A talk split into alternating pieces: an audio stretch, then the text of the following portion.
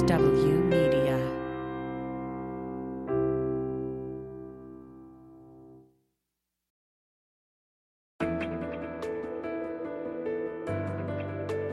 Spy Talk, a podcast at the intersection of intelligence, foreign policy, national security, and military operations with Jeff Stein and Jeanne Meserve. Hello, I'm Jeanne Meserve, and welcome to another episode of Spy Talk. Jeff Stein is away this week. The war in Ukraine has entered its third brutal, ugly, deadly month, and we're going to talk in a bit about submarines and whether or not they are being used in the conflict. But first, a trip in the Wayback Machine. Tonight, I can report to the American people and to the world the United States has conducted an operation that killed Osama bin Laden, the leader of Al Qaeda, and a terrorist who's responsible for the murder of thousands of innocent men, women, and children. That was President Barack Obama speaking to the nation 11 years ago after the successful raid on bin Laden's secret hideaway in Abbottabad, Pakistan. During that operation, in which bin Laden was killed, special forces retrieved thousands of pages of secret Al Qaeda documents. Many of them have now been declassified, and we'll talk later in the podcast with Nelly Lahoud about how they change our understanding of recent history. She's the author of the new book, The Bin Laden Papers How the Abbottabad Raid Revealed the Truth About Al Qaeda, its leader, and his family. But first, Jeff got to dig into a cool subject central to many a spy thriller submarines. He talked with Christopher Drew, co author with Sherry Sontag of Blind Man's Bluff The Untold Story of American Submarine Espionage. Originally published in 1998, it remains a classic of both naval and intelligence literature. Drew is also the co author with Robert Ballard of Into the Deep a memoir from the man who found the Titanic, published in 2021. He also spent 22 years at the New York Times as an award winning investigative reporter and special projects editor. Christopher Drew, it's an honor to have you on the Spy Talk podcast. I've always been fascinated by submarines, submarine warfare. It might have started when I saw Run Silent, Run Deep as a kid in the late 1950s, all the way through Hunt for Red October. I had the thrill of my own lifetime when I got to ride on a submarine uh, as part of my Army intelligence training. What is it about submarine warfare that's fascinated so many millions of people, judging by the success of those movies and, and the continued uh, success and sales of your book, Blind Man's Bluff? I think part of it is that it's hidden under the deep. So there's a mystery about it. And I think the other part of it, it's very human. You know, people, men are at risk. I mean, you think about satellites and you think about so many electronic ways that we collect intelligence that are pretty antiseptic when it comes to old fashioned putting people at risk. But you send a submarine out into a hostile area and you've got 140, 150 people on board. And um, you know, back uh, in the in the height of the Cold War, when we wrote about some of the special project subs that would tap into Soviet cables and um, retrieve missile parts from Soviet missile tests, you know, they would let out divers on the ocean floor, you know, right near Soviet harbors. The divers would talk about hearing the warships overhead, three or 400 feet above them. And the whole crew would practice self-destruct charges uh, drills on the way over. They had charges around the ship. So, you know, what other kind of intelligence puts that many people at risk? Um, My God, those missions, they're all hair raising, one after another. Uh, I should tell or confess to listeners that I gave a rave review to Blind Man's Bluff in the New York Times when it came out in 1998. Let's let's tell us a war story or two. There's just so many of them. Of course, there are the espionage missions in which they tapped Soviet cables uh, right in Soviet waters. But one of them was one of the more amusing stories is how they slipped into a Soviet harbor and pop, popped their periscope up right outside a dock. Tell us that story exactly. That was in the early days of the nuclear subs in the early 60s. And um, when you think about it, with all the controls we try to have on everything, basically, once we sent these submarines out, whether they were the regular attack subs like this one, who um, were trying to keep track of the Soviet developments and new missile subs and and watching them as the Soviets put them through their paces and intercept communications, uh, or the few subs that did the special projects like cable tapping. Um, you know, they were out there, in their view, uh, to prevent a Pearl Harbor in the nuclear age. And they were supposed to maintain radio silence because we didn't want them uh, detected over there. So, sure. despite all the safeguards we have for everything and all the layers of bureaucracy and all the permissions that normally need to be granted, you had 35 year old submarine captains who were in charge and mm-hmm. nobody to talk to, nobody to answer to. And mm-hmm. so some of these guys were were cowboys. And, and they went right into this harbor and went right into this harbor, especially, you know, in the early days, they were taking big risks. So they uh, submarine captains are, are they cowboys by their very nature, or were they? Well, it depends on which ones when you talk to the crew members, because the crew members love the cowboys because they love to mix it up. But then if if the crew members thought uh, you weren't taking enough chances, and there's something called paraviz where the crew can sit in the mess and watch on a TV screen what the captain sees through the periscope. Mm-hmm. And if the mm-hmm. crew thought you weren't gathering enough good intelligence, they started calling you Charlie Tuna or Chicken of the Sea. Boy, is that reality TV. Exactly. Um, so, do you think that kind of cable tapping uh, still goes on today? Uh, we had an ex CIA uh, senior officer on recently who talked about the threat of, uh, in the current context of our struggles with Russia over Ukraine, that uh, Russian submarines have the capability to tap our internet cables now. Um, that's what I've. That's what I understand, um, and I think it does. You know, when fiber optic cable came in, there was a lot of discussion about whether it could be tapped or how much harder it would be to tap.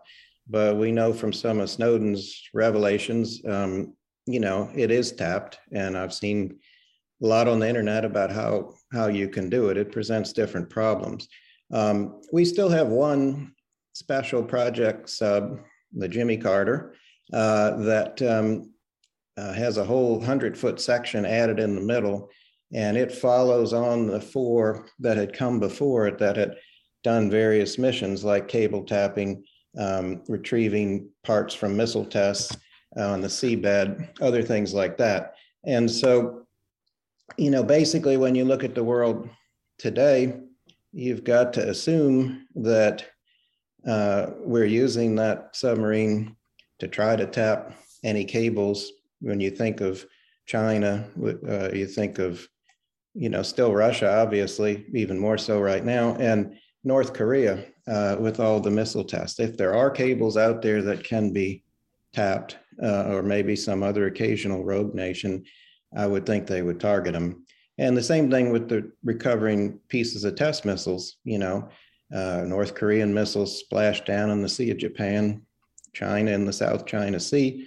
And obviously, you can learn a lot about the missiles if you can recover nose cones or other other pieces. So the USS Jimmy Carter is uh, dedicated to that kind of snooping and uh, espionage and recovery of missiles and so on. Exactly. Is that the only submarine we have doing that, or are there a number of them? No, that's the main one uh, because it takes a lot of special equipment. Literally, they they put a whole hundred foot section in the middle of the submarine. You know, they would cut these submarines in half and put this section in that had the special equipment to do these things. And um, there were other submarines that could aid them, and there are other submarines that would go out with them. Uh, uh, we talked in our book about one time the Parche, the, the Jimmy Carter's immediate predecessor, was off of Murmansk, uh, the Soviet northern port, and it always had at least one escort regular attack sub. And if the Soviets seemed to the Russians now Chinese, whoever seemed to detect that important project sub, uh, this uh, attack sub was supposed to make noise and create a diversion and try to, you know, uh, get them away from it. Hmm. Uh, So there have been confrontations of a sort between American, Russian, and Chinese uh, submarines. Well, there were during the Cold War. There were probably about 15 collisions between American subs and Russian subs. Um, there were, wow. you know, just like you mentioned the episode with the guy looking at the periscope at the dock, there was a uh, uh, another submarine captain who uh, our submarine got detected, got too close to a Russian ship. He looks up the par- up the out the periscope and he yells to his crew, um, "Dive!" I've never, I've never seen a, such a um, effing big red mustache as that sailor who's pointing at us right now. Uh, uh-huh. You know, there would be confrontations. In old days of diesel subs, the the Russians would drop uh, depth charges, uh, usually smaller ones, just to try to scare the Americans away. Um, but w- there are new problems now. You know, when you think back, I mean, on the one hand, you know, the Soviet Navy was huge and it was a blue water Navy, and there, you know, it was a real epic confrontation. Uh, you know, China, you know, only has four, five, six nuclear subs. I mean, the Russians have been modernizing theirs a lot. Um, but it's a different ball game in the sense that even in the middle of the Cold War, once the missile subs for the Russians, uh, once they developed missiles that could strike the U.S. from basically their homeland, you know, they realized that we were successful at trailing their missile subs in the open ocean. One of our captains had followed a Soviet sub 47 days in the ocean without losing it to where it was patrolling so we could take it out if a war started. So they started holding their submarines back under the ice near Russia, so they're much harder to get to. And the Chinese hold their submarines close to home in the South China Sea, which is one of the most crowded waterways and hard to get into undetected. Um, so it's a lot more difficult. You know, one of the big missions of submarines was to track other submarines and especially missile submarines to take away not just that possibility of a nuclear Pearl Harbor, but especially take away that second deterrent uh, uh, reserve, you know, that Russia might have or a China might have. And so that's still a mission, but it's harder to do than than ever now. Let me ask you about a scene in Red October, in which uh, they talk about the submarine commander doing crazy Ivans uh, moves to elude an American sub. Is that true?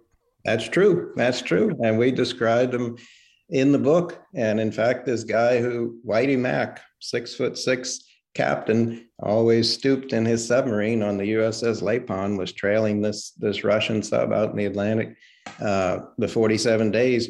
And every now and then, that was because the Russians' sensors weren't as good as the US ones. And because if you get right behind a submarine, uh, it, it, it's called the baffles and and the water you know hydrodynamics and everything the, that submarine in front, their sonar can't pick you up if you're right, you know, almost drafting them like a race car right behind them. And so to make sure they weren't being followed every now and then, the Soviets would just do a quick U-turn and come roaring back on the path they had been on. Mm-hmm. And so that that was how some collisions happened. And what the US subs learned pretty quickly was follow behind them, but be down a couple hundred, you know, a 100 feet lower so that if they did the crazy Ivan, they roared above you, not right into you. So, because the Soviet or Russian submarines and Chinese submarines can carry nuclear missiles, ICBMs, that can reach the United States from almost everywhere. So, this is one of the most urgent tasks we have uh, in the military is closely following Russian and Chinese subs, and, and, and, and to a degree that we can take them out before they launch missiles? Uh, theoretically, you know that was that was the goal. If a nuclear war had started, or uh, based on you know land-based missiles or whatnot, uh, then the, the aim was for our attack subs to try to take out in the Cold War, you know, try to take out the Soviet subs, take away that second strike capability. Um, the Chinese, so far, their missiles, you know, barely reached the west coast. They're working on bigger ones, and that's from, you know, if they keep them close to home in the South China Sea. But their aim, they're spending a lot of money, and their aim is, is you know, they're building new subs. Their aim is by 2030 to do a lot more. And the goal they talk about is by 2050, you know, having as big a, a military force as we do, which, you know, we'll see what happens. But the problem is they have is that their subs are still noisier than American subs and Russian subs. And the noisier you are, that's how you get detected. You know, we call the book blind man's bluff because these subs are out there, they can't see each other. It's all based on sonar and sensors. And our subs are very quiet. The Russian subs are very quiet now. The Chinese are still louder. So they don't send them out into the open ocean much. And, and so their range is constricted still, but they're mm-hmm. working on quieter ones.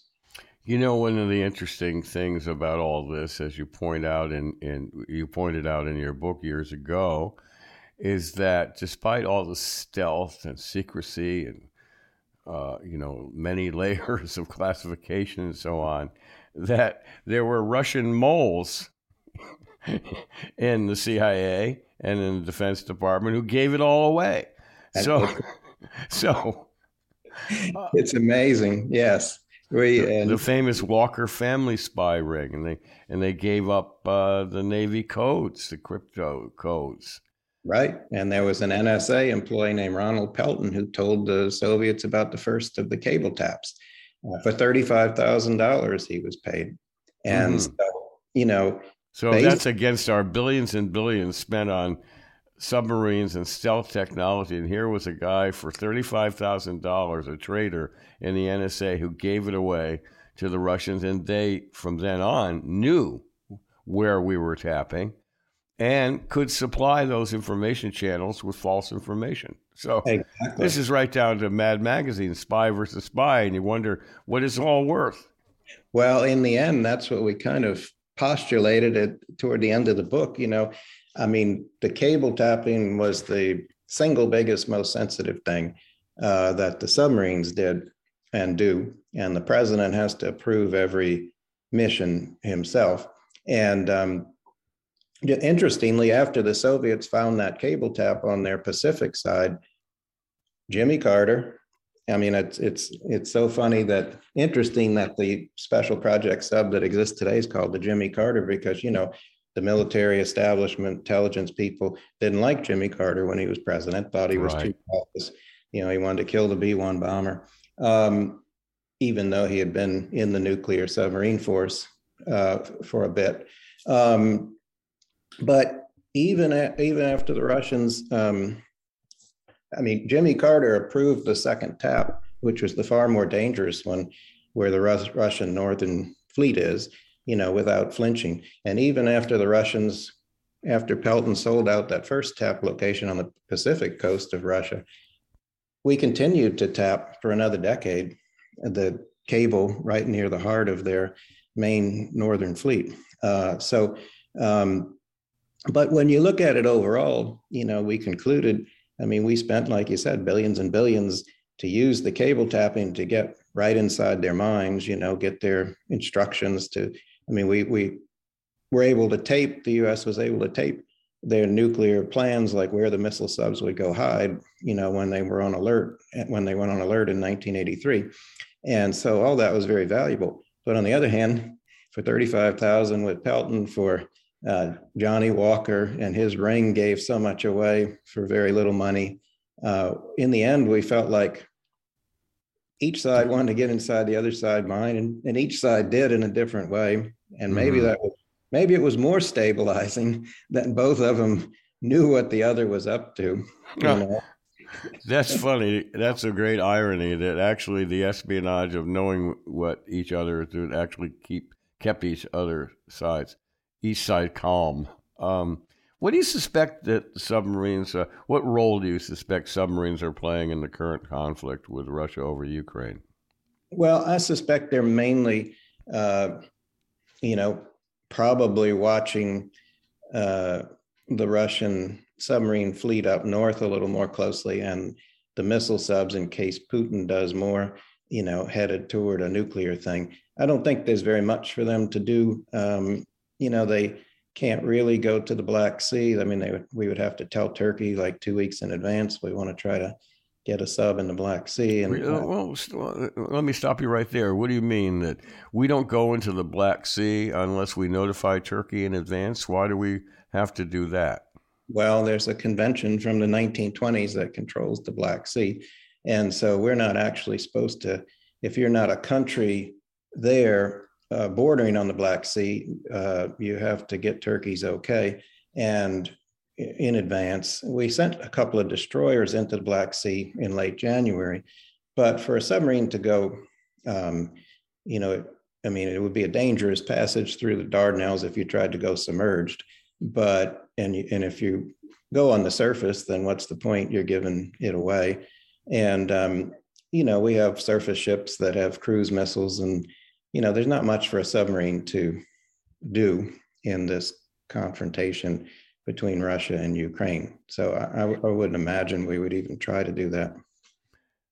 Yeah, it doesn't make sense to be uh, pedaling around in that little bathtub of the Black Sea, which is totally dominated, of course, by the Russians. Are you know you you chronicle uh, and we've known about many disasters, many submarine disasters, and you talk about one in I think it was 1949. Um, when we were trying to monitor the first Soviet nuclear tests. Uh, are submarines a lot safer now, or do you know of any other dis- recent disasters that are not generally known? Um, they they're a lot safer. That you're talking about the fire on a sub that was actually conducting one of the very first uh, intelligence runs off the Soviet coast in 1949. Um, what's been interesting is that as the years went by, you know, our book, as you you captured so well in your review, was really a story of the men who did this and the risks they took and what kind of men they were. And there are a lot of colorful, colorful characters.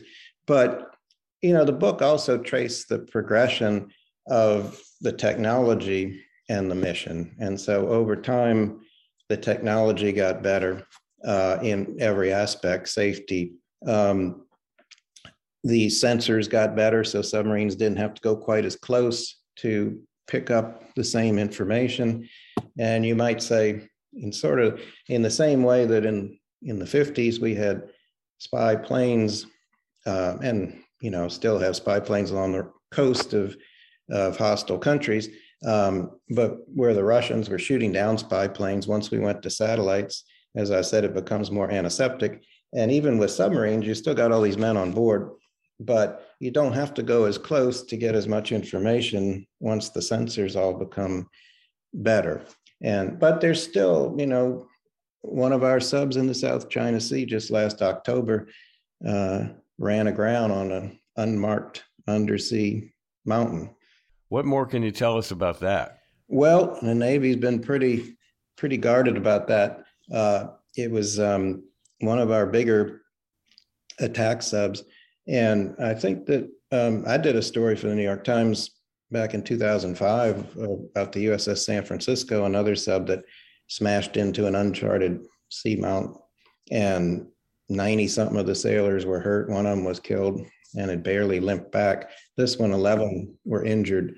Um, I think you're in a crowded, in the South China Sea, you're in a crowded area that's not as clearly uh, mapped, you know, maybe as other areas because, um, you know, you've got fishing vessels, commercial vessels.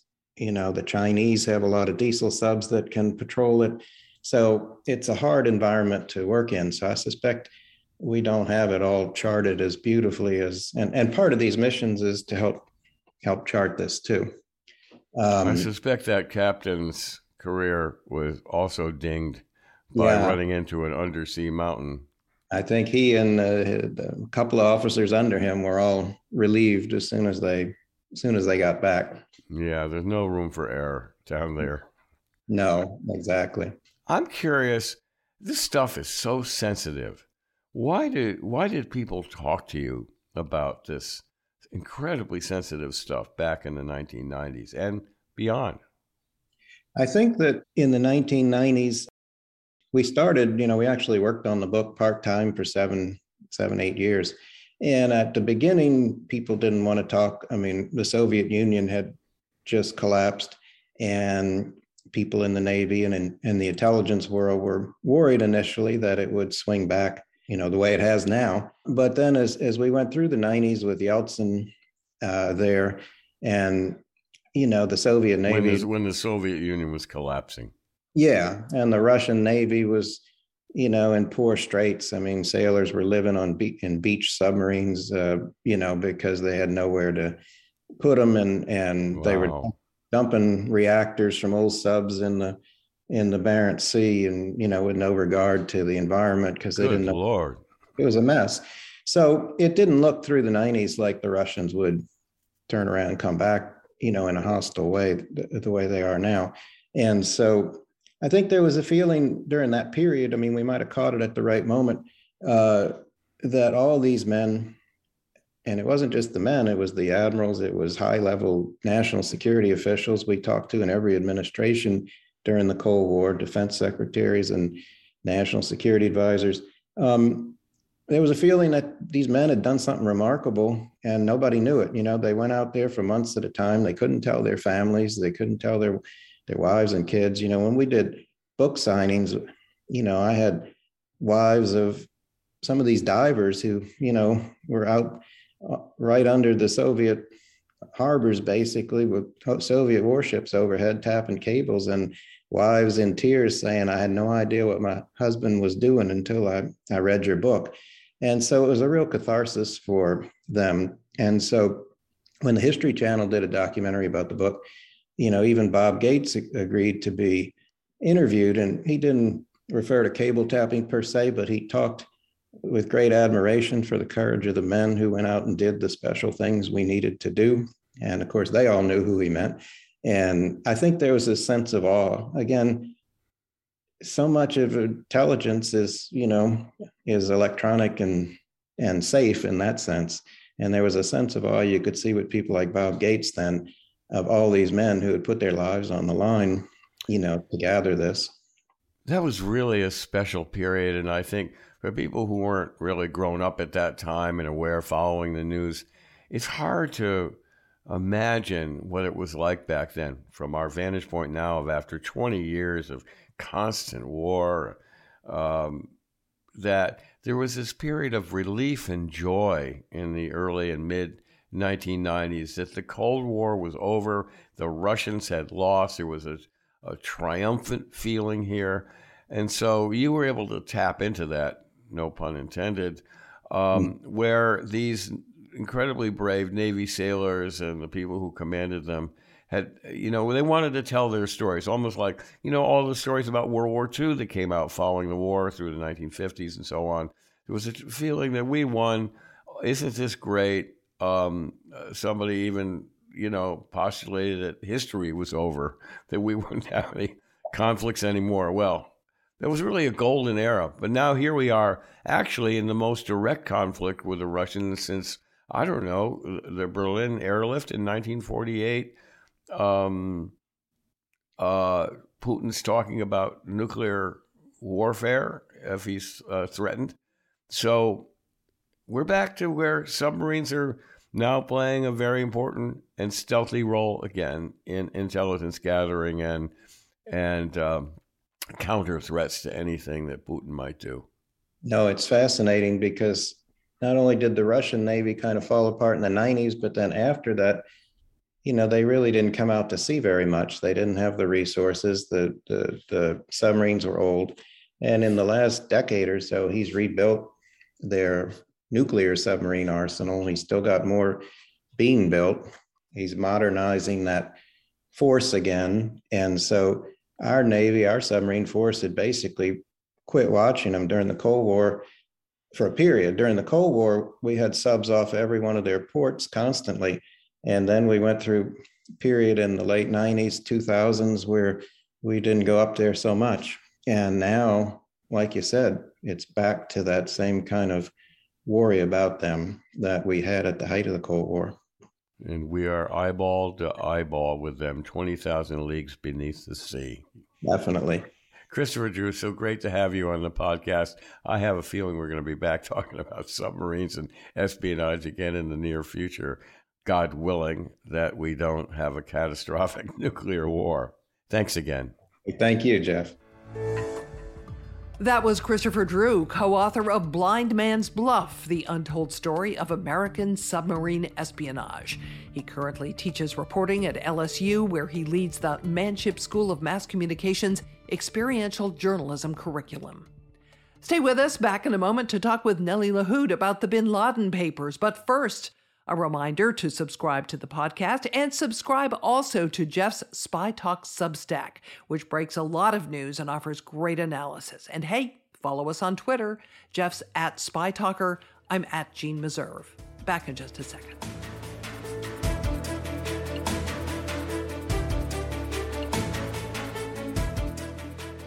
Welcome back.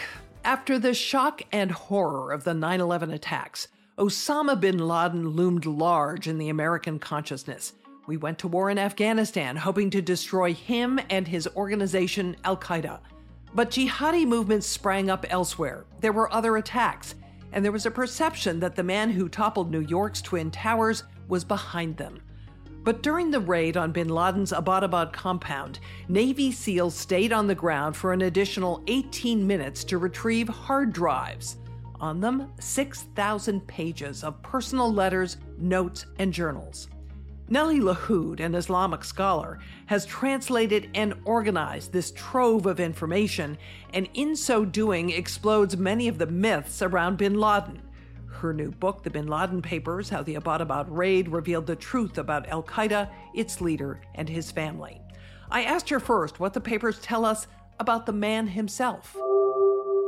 As it turns out from the bin Laden papers, we now know, for instance, that it was bin Laden and not Khalid Sheikh Mohammed who actually got the idea of flying planes into buildings to carry out the 9 11 attacks.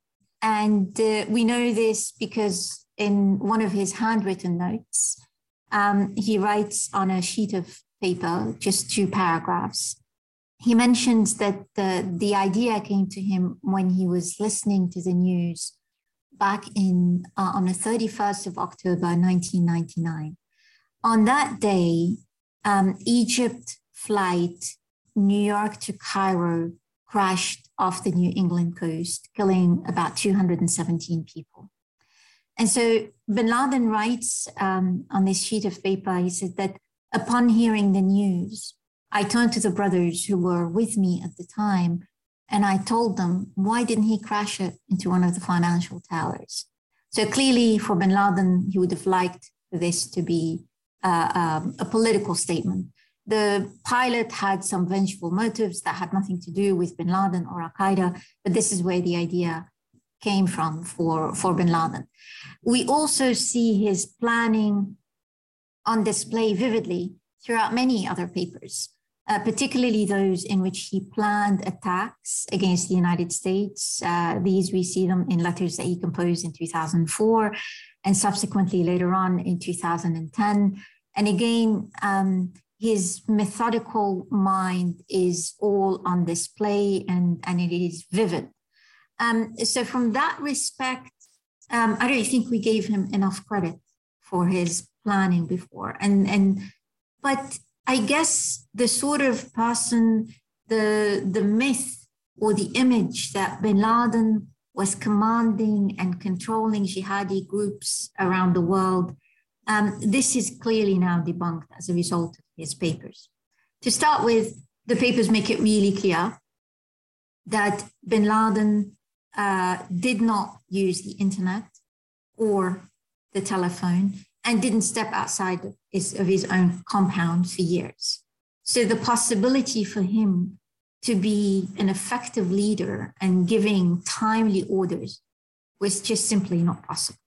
We find Al Qaeda's leaders unable to exercise much influence over these jihadi groups, except for one group in North Africa, Al Qaeda in the Islamic Maghreb.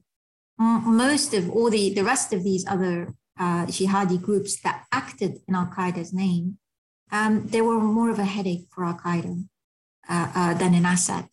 Why so, a headache? Because you know, initially Bin Laden was excited when the first the first merger that happened was with um, the group in Iraq uh, that was led by Abu Musab al-Zarqawi. Now, by that time, we know that in the aftermath of the Operation Enduring Freedom um, and the collapse of the Taliban regime, Al Qaeda was shattered. And bin Laden had to disappear from the scene. That's according to the letters. And Al Qaeda didn't regain its operational capabilities. So, so, so the, the, U.S. U.S. and Western intelligence really uh, miscalculated here, right? They did not realize at the time, as I recall, that they were, um, to use the word you do in the book, uh, afflicted. Right. No, exactly. You're absolutely right. The letters, when when Bin Laden communicated with his associates, was able to re- resume communication. That was in 2004, and his um, the the the leaders, the the second tier leaders who were uh, who were still at large, communicated to him that Al Qaeda, they communicated to him their afflictions, to use the word that you just said, that was from the letters. They spoke of their trouble, their aimlessness, the, the harrowing times. So um, Al Qaeda was, as I said, shattered. The, um, in, in fact, the US led invasion of Afghanistan really uh, shattered Al Qaeda. Al Qaeda did not anticipate that the US would go to war. And the other thing that they did not anticipate is that the Taliban would collapse so quickly.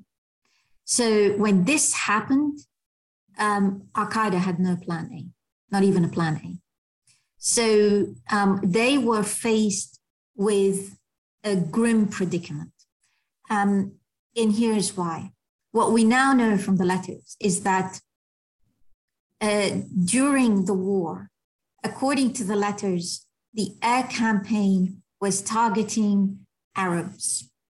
And at a certain point, Mullah Omar came under pressure um, from the tribal leaders in Afghanistan, and he issued order, order um, asking, commanding the Arabs to evacuate from Afghanistan altogether.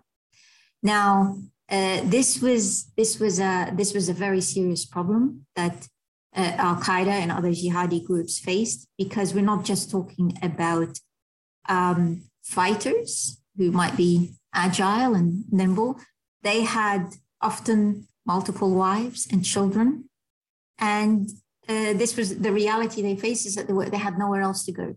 So their, uh, the, the first escape option for them was to head to Pakistan. That made sense to them. Now, when they got to Pakistan, they were um, they encountered a large campaign of arrests, both according to the letters in major cities and in minor uh, in, in minor cities, and about according to the letters, 600 brothers or even more were captured. So here they had no, the others had no other option but to go and head to Iran, and they crossed illegally into Iran, where they were eventually detained. But all of this was happening when bin Laden had disappeared from the scene. And he had no idea about exactly what happened. So I remember covering Homeland Security. I started covering it on 9 11. And every time there was a terror incident around the world, uh, there was sort of a reflexive response on the part of US officials to say, hmm, we're investigating to see if Al Qaeda is behind us, to see if this was inspired by Osama bin Laden. Again, was the US, was the were Western intelligence agencies totally off base in their assessment of how strong and influential he was? So let me uh, um, let me say. I mean, as you can tell from from the book, uh, I am critical of all the you know the the major perception that we've heard about Al Qaeda. But uh, before I talk about intelligence failures, it's worth talking about some of the difficulties they encountered and some of their successes.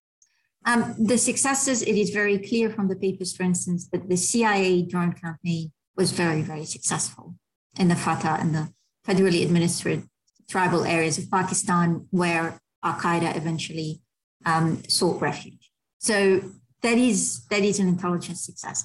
The other thing is there there is a difficulty in terms of knowing what happened to Al Qaeda. Because as I said earlier, it was impossible to penetrate communications between Osama bin Laden and his associates. So communications within Al Qaeda's top echelon was very, very difficult, precisely because bin Laden didn't use any modern technology that would allow surveillance methods to be able to penetrate and intercept these, these, uh, uh, these communications. So what happened to Al Qaeda, Al Qaeda's operational impotence was very challenging for the international community to um, work out, particularly because though bin Laden um, stopped communicating for three years with his associates, he still was able to send out public statements cheering other jihadi, uh, cheering other jihadi attacks around the world. And so did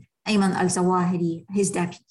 But cheering is different from doing. It's not the same thing as doing. So in terms of understanding what was happening within Al-Qaeda and its, uh, and its capabilities, I can appreciate why this was very, very challenging for the intelligence community. Um, and, and it is frankly excusable. Now, what is less excusable is the fact that um, the other Al Qaeda's role in global jihad should have been able, they should have been able to assess it more wisely. So there were many differences that were not appreciated, um, differences within jihadi groups, within the jihadi landscape that were not sufficiently appreciated by the intelligence community. I'd love to go through a couple of the big reveals um, in these papers. One of them has to do with women uh, and the role that the women around bin Laden played. Um, it was my preconceived notion that women played a totally subservient role. And yet, what you found out is that they were key to his messaging, at least. So one of the first letters that I read, the, the letters that were declassified by the CIA in 2017, one of the first letter was by Osama bin Laden's third wife, Siham. She was writing to her daughter, who is in North Waziristan. And in the first paragraph, she tells her daughter, I'm writing to you in haste because uh, I'm busy. Uh, I've, I've been busy working with on your father's public statements. So uh, so that was that was a uh, that was a moment for me, as you can appreciate. I mean, the the jihadi jihadi leaders have always spoken and encouraged about women being very important uh, for the cause of jihad because it is up to women to bring up their children, to love jihad, to incite their men, to be steadfast and to fight in God's path so women's role have always has always been um, appreciated by jihadi leaders, and but but we know their women in t- their their role in terms of in terms of mothers, sisters, um, uh, and and so on. I like you. I didn't expect that they would have this this important role in the Bin Laden household. And um, and what was what was very interesting is that uh, Bin Laden's daughter, his daughters Maryam and Sumaya, have actually effectively co-authored much of the many of the public statements that we've heard him deliver over the years. Another thing that you talk about in the book is the fact that um, Western intelligence might have been wrong about who it was who eventually led them to bin Laden. So, according to the CIA narrative, Abu Ahmad al Kuwaiti was bin Laden's courier, and this is how they managed to track him down. Um, Abu Ahmad al Kuwaiti is the person who lived next door in the same compound along with his brother, and both of them were killed during the raid. Now, it became very, very evident to me from the letters that Abu Ahmad al Kuwaiti was not the courier. Um, and uh, and I, I, I, didn't, I didn't expect to uncover how the CIA managed to, uh, uh, to, to get to Bin Laden's hideout. And um, to be clear, I did not benefit from any discussions with the CIA, so I really have no idea what went right for the CIA, but I have a pretty good idea of what went wrong for Osama bin Laden. And let me say what happened uh, according to the letters. Um, bin Laden, you know, these issues of, of, of, of the courier and how the letters were transmitted. They're very vague references in the letters. These things are not discussed in the letters for security reasons, obviously. But out of thousands of pages, um, one letter ended up discussing this process. At the time, bin Laden, as I said, was preparing to celebrate the 10th anniversary of 9 11, and he wanted to produce all these, um, all these public statements. And he thought maybe to hasten the uh, release of his statements, maybe he should send them directly to the jihadi media um, as Sahab. And his top associate in Waziristan tells him, Well, I thought long and hard about this, and I suggest that you don't do that uh, because this is, this is not a good idea. And then he goes on to explain to him at that point what the process was like. And we find out from this letter that um, there was an intermediary on the part of the leaders in North Waziristan, and only one leader in North Waziristan knew of that intermediary. There is another intermediary on bin Laden's side, and um, uh, and this is the person that I think was probably in Peshawar, and this is where bin Laden's wife um, stayed when she was stuck. And there is a courier in between. Now, the intermediary in North Waziristan had an inkling, maybe these letters were um, between, uh, uh were either about from bin Laden or to bin Laden or maybe Ayman al Zawahiri. The courier had no clue what he was delivering. So, uh, um, uh, uh, so this was this was a very very complicated process, and Abu Ahmad al Kuwaiti played a very very minor role in terms of between communications and or to Abbottabad, uh, a very minor role in in that. And I think what happened is that at a certain point, we know from the letters that the intermediary on the North Waziristan side was captured briefly by the ISI. We don't know what happened, but we know that he was captured at a certain point. Now, this intermediary and the courier are brothers in law. And in January 2011, the courier gets captured by the ISI. We don't know how the letters um, ended up making it to Abbottabad between January and April because there were letters. Um, maybe they took additional risks. And I think I was very, very surprised that even bin Laden was concerned and still didn't do anything about it. Because on April 26th, as he sat down with his daughter to write a letter to his top associate, Atia, he mentions the capture of the courier. And he tells his associate, be careful about reaching out to your intermediary because of the capture of, um, of the courier. And, um, and then while, while he put this in his notes, he didn't put it in the actual final letter. At the time, bin Laden had a lot going on. He really wanted to reunite his family. And he was indeed a, a, family man, a devoted father and caring husband. And that, that worked, you know, that was fortunately probably his downfall. So, though he put it in his notes, and I expected him at that time to be to start packing, um, it, because because it showed me clearly that he was concerned, and I suspect this is how his own security was compromised. Are there one or two big questions that still need to be answered, even after you've waded through all of these documents? one piece that intrigues me, and only the intelligence community uh, would be able to respond to this question. And you know, I if they are listening, I could keep a secret. Um, I would love to know how much of the material that I've worked on was already deleted and that they recovered after it was deleted. The reason I say this is because bin Laden should have destroyed all his communications.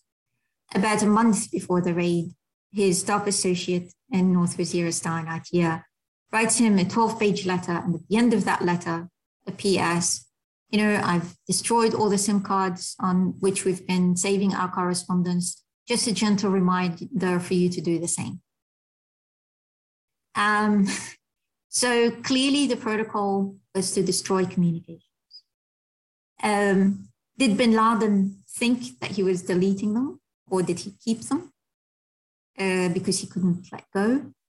I don't know. I'd be very, very curious to find out. I know, I know that they were able um, to recover things that were already deleted because there's certain items that could not have belonged to the bin Ladens that were recovered.